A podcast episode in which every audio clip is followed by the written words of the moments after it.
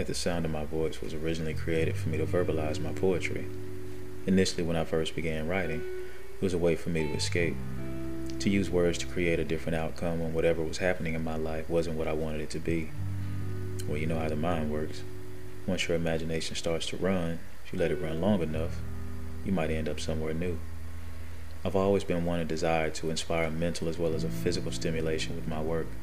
With this platform, I want to introduce the most seductively, prolifically diverse, widest array of poetry and scripted stories that will arouse the audience's intellect and hopefully provide a newness in their perspectives. Now, at the sound of my voice, let's go.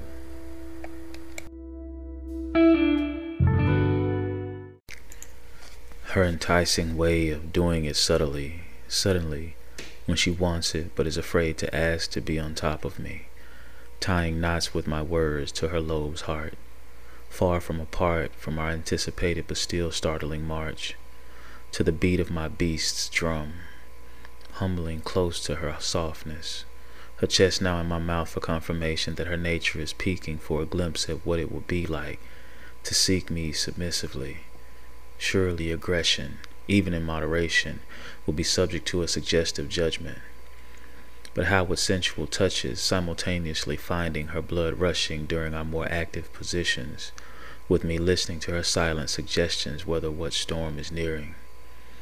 Clearing my thoughts about it at any moment could be guided by my erection and its ability to directly affect even the deepest whispers from she, urging my needing, feeding my teasing, nearing that first drop of inference to my underwear seam lengthening what my dreams believe I should be inspiring, whether I'm losing sleep over thinking about what she wears for me, how she cares for me, lips around all of him as if every swallow is a first time greeting, reciprocating the efforts that I laid upon and into she, diving deeply enough to digest what she couldn't verbally convey while I secure her sway.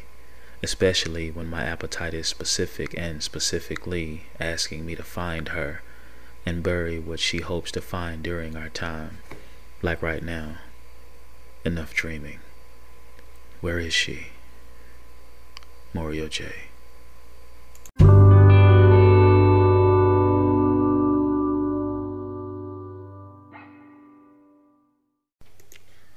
I used to have this thing where I, I I've never understood how a woman could be wet and in that moment not be in the mood for sex. I really had to learn a very, very hard lesson.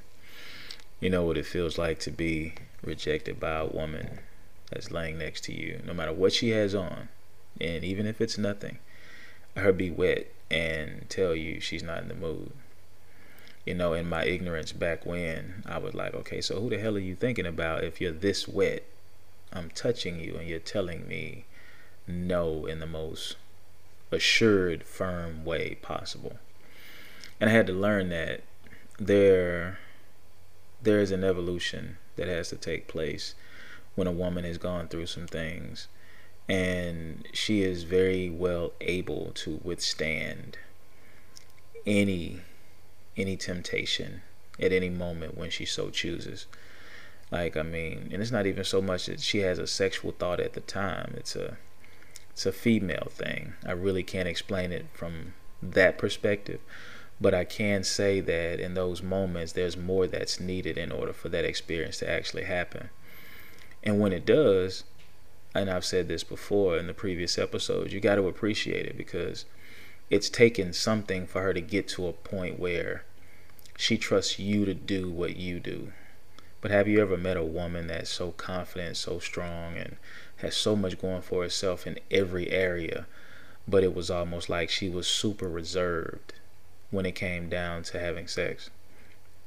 When it came down to um, different things that you thought would be a given should you have sex with this woman. And it just wasn't. You know, you found yourself being more in control, more of the initiator, so on and so forth there's a trusting period that takes place and it's not just a probationary type of period it happens at different points in times whatever type of relationship you may have whether it's a it's an understanding so to speak very casual. Uh, you're, you know, in a intimate relationship or you're married, whatever the case may be. It happens that way, and I think sometimes we forget that our woman has gone through some things before she got to us, and even while she's with us. Because those demons, those battles still happen inside of her existence because women obligate themselves so much, and I've said that before also, they obligate themselves so much to the people in their lives that sometimes they really forget about themselves or they put themselves aside knowingly because they know that someone needs them they can complain, they can, you know, kick and scream about it, but nonetheless, they will never abandon that nourishing responsibility that they feel when it comes to the people that they love or the people that are in their lives. So, when she does get to a point as to where she trusts you enough, that's when you do lift her. Not just lift her physically, but lift her mentally, lift her heart with you. Understand that there are going to be moments as to where she might really be in the mood for sex, but she'll also know what she needs in that moment is something that's outside of sex. She may need the intimacy at that moment.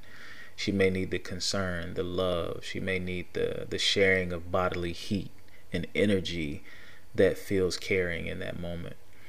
And um, I think sometimes as men, we forget that throughout our own daily routines of things, how we approach certain things may not be necessarily that.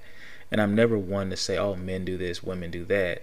But there is a significant difference or a ways that we you can be you'll be able to actually differentiate us from one another. And that's not a bad thing. I don't think it's necessarily a categorizing thing. I think it's more of you know, there's a complexity to women just like there's a complexity to men that when we really dive into the fruit of it, we understand why we are the way we are as individuals, not just as men, but men and the individual man himself, as well as the woman, and you encounter her because you be you would fail miserably if you classified every woman the same. They're absolutely not the same. They they go through different things. Even if they go through the same thing, they go through it very differently. And I think a lot of times we don't understand that. And by the time we get to the sexual part of it, we think we've reached a certain space in her life. She could be at a space where she just feels like, okay, I'll allow this to happen. But her headspace may not necessarily be exactly where yours is. So there's like a, a constant um, re energizing that needs to take place when it comes to a woman because she gives so much of herself.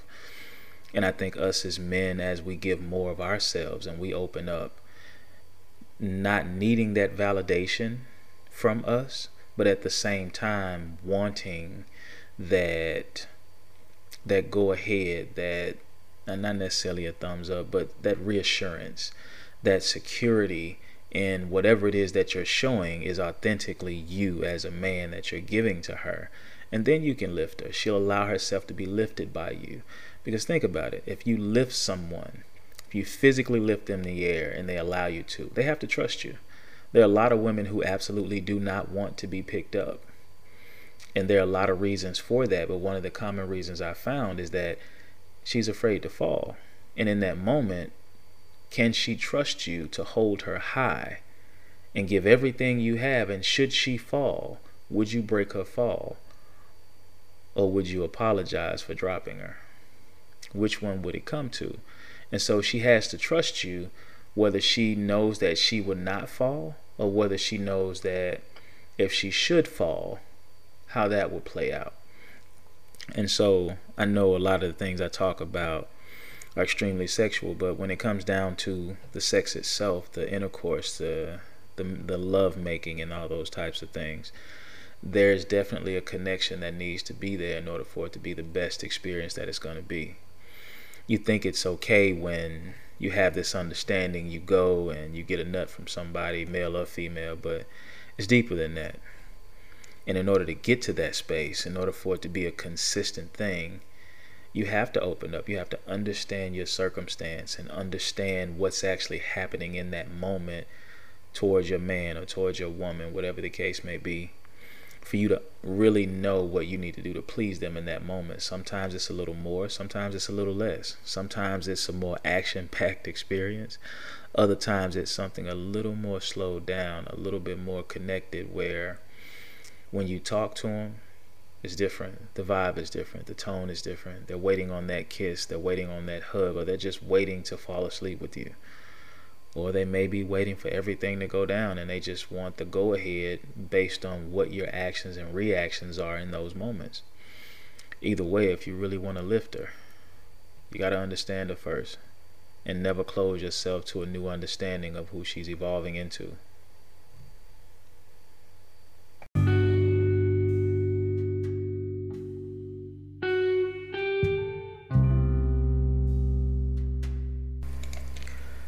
To express my deepest appreciation for you taking the time to listen to this episode of At the Sound of My Voice. If you have any questions or feedback, please feel free to leave a voicemail, a comment, or a review.